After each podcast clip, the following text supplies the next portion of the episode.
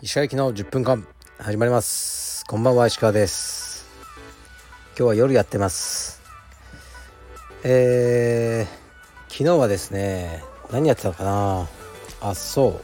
昨日は僕は家で一人だったんで映画を見に行きました。ドリームプランという映画でえー、っとキング・リチャードっていうのが現代ですね。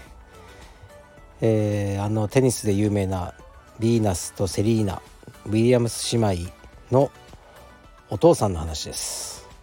実話ですね結論から言うと前半だけ面白かったって感じですね。後半そのお父さんがキャラクターとしてのちょっと魅力がなくなってあのまあ共感する部分はいっぱいあったんですけどね。あのあまり僕は楽しめる作品ではなかったという感じです。でも泣いてる人とかね結構周りにいたんでえー、っともしかしたら楽しんでいただける映画なのかもしれません。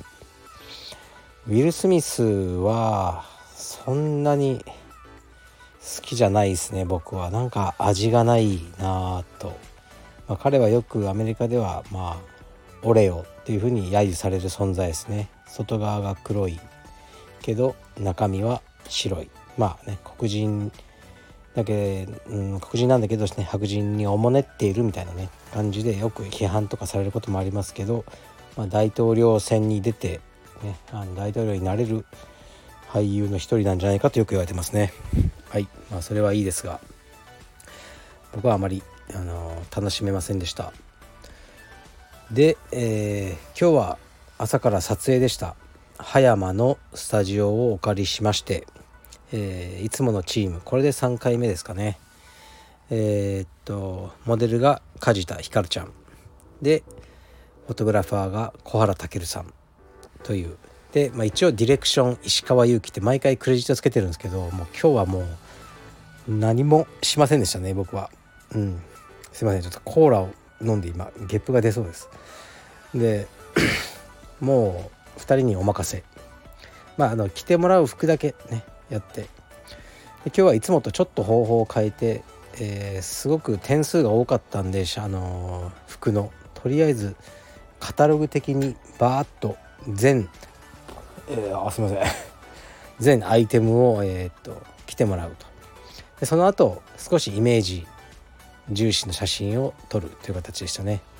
すごくあのスムーズでもうねあの何も言う必要がないパンパンパンと終わってしまう。本当に良かったです。ひかるちゃんもえー、っとね会うたびになんかねいろんな大学の話教えてくれたりね、ファッションの話を教えてくれくれたりしてあの楽しいですね。で今日は3人でファミレスで、えー、っとね、夕食を食べて車で帰ってきました。はい、非常に楽しい撮影でした。小原さんもまあうんさすがですねよくまあこれも聞いてらっしゃるんでねそれを知った上であまりこうねべた褒めするのもあれだけどまあ仕事ができる人っていうのはよくいろいろ考えてるってこれはもう共通してますねはい素晴らしいフォトグラファーです。やっぱねこう褒めたり誰かをあのねもちろん僕もよくするんですけど実際にこうお金を払ってるってことが大事なんですよね。あのフォトグラファーの人はいいよね。じゃなくて僕はあの小原さんもひかるちゃんもねちゃんとモデル料と撮影料を払ってやってもらってます。お金を払うってことはもうね褒める必要がない。もう価値がある。その払うお金安いと本当に思って払ってるんで。はい。あのそれ以上の価値があるモデルさんとフォトグラファーだしお二人にお支払いする額なんてすぐにあの回収するぐらい、ね、このお二人の撮影によってアパレルが売れる自信があるからいつもこのチームでやってます。本当に今日もありがとうございました。まああのえー、ね、数日中にはね撮った写真も、あのちょっとずつ小出しにできるんじゃないかなと思ってます。はい。で何かあったかな。ああそうだ。えー、っと動画販売、ね、セラのも少しずつ売れてきましたね。こちらもお願いします。2000円。T シャツより安いという。ね。でこれはね実はセラーね2000円でこの動画を売ってますけど石川は何パーセント取ってるんだと。あいつはと。5割ぐらい取ってるんじゃないかという言われてるかもしれませんのであえて言うとゼロです僕は。これは全てセラ君に入ります。まあ、んでかというと、まあ普段ねあのオンラインの業務をいろいろ頑張ってくれてるので、えー、まあ、このオンラインに関するね、あの動画のは全部彼にね持ってってもらおうと思ってます。はい。だからあまあ頑張ってねもうちょっと宣伝して、あの売っていこうと思ってますね。まあお金の話ばっかりになっちゃいますけどえー、っと道場のねあの管あの、えー、と入会大会とかの管理をやってるのは実は時藤飛鳥くんなんですね。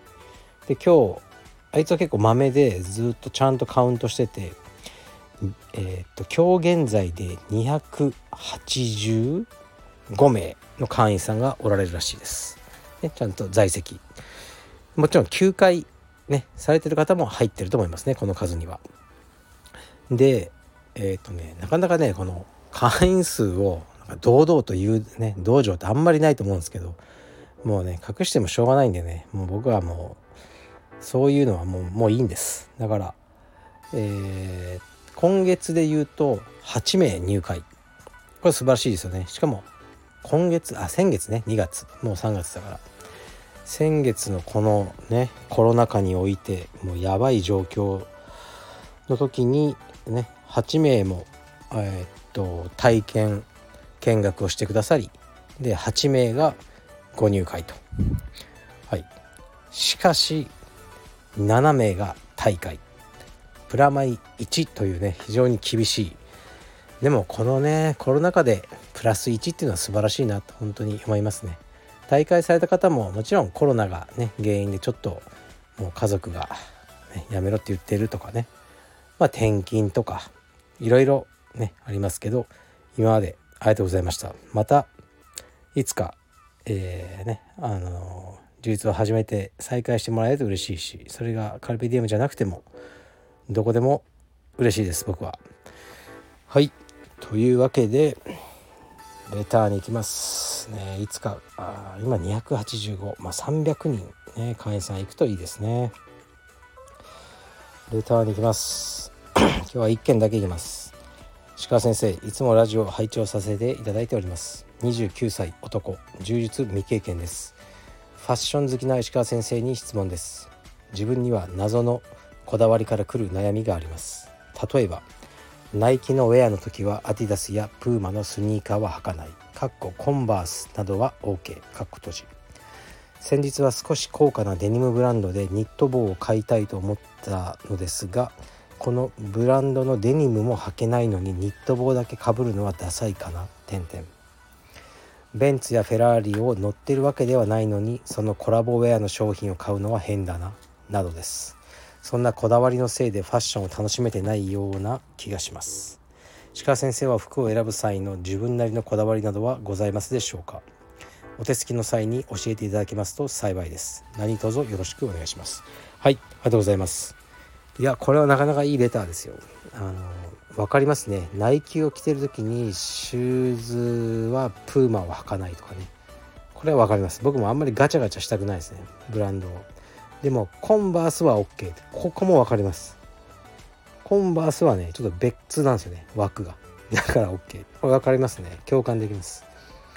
でこれも分かりますね。これ高価なデニムブランドでニット帽はね買いたいけどね。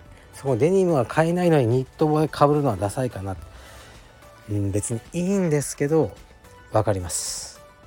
分かりますねこれはね。ブルガリね。ブルガリのバッグとか貴金属は買えないけどね。ブルガリの香水は買えるぞみたいなね。でもやめとこうみたいな。ちょっと僕も分かります。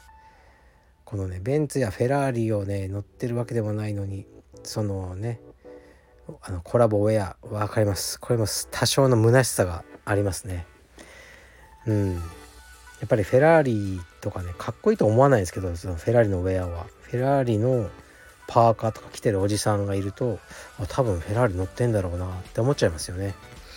うん。まあそんな勝手なこだわりのせいでファッションを楽しめてない気がします、うん、いやいいと思いますよ。そういうこだわりがあって制約があってその中であの楽しむのがファッションじゃないかなと僕は思いますね。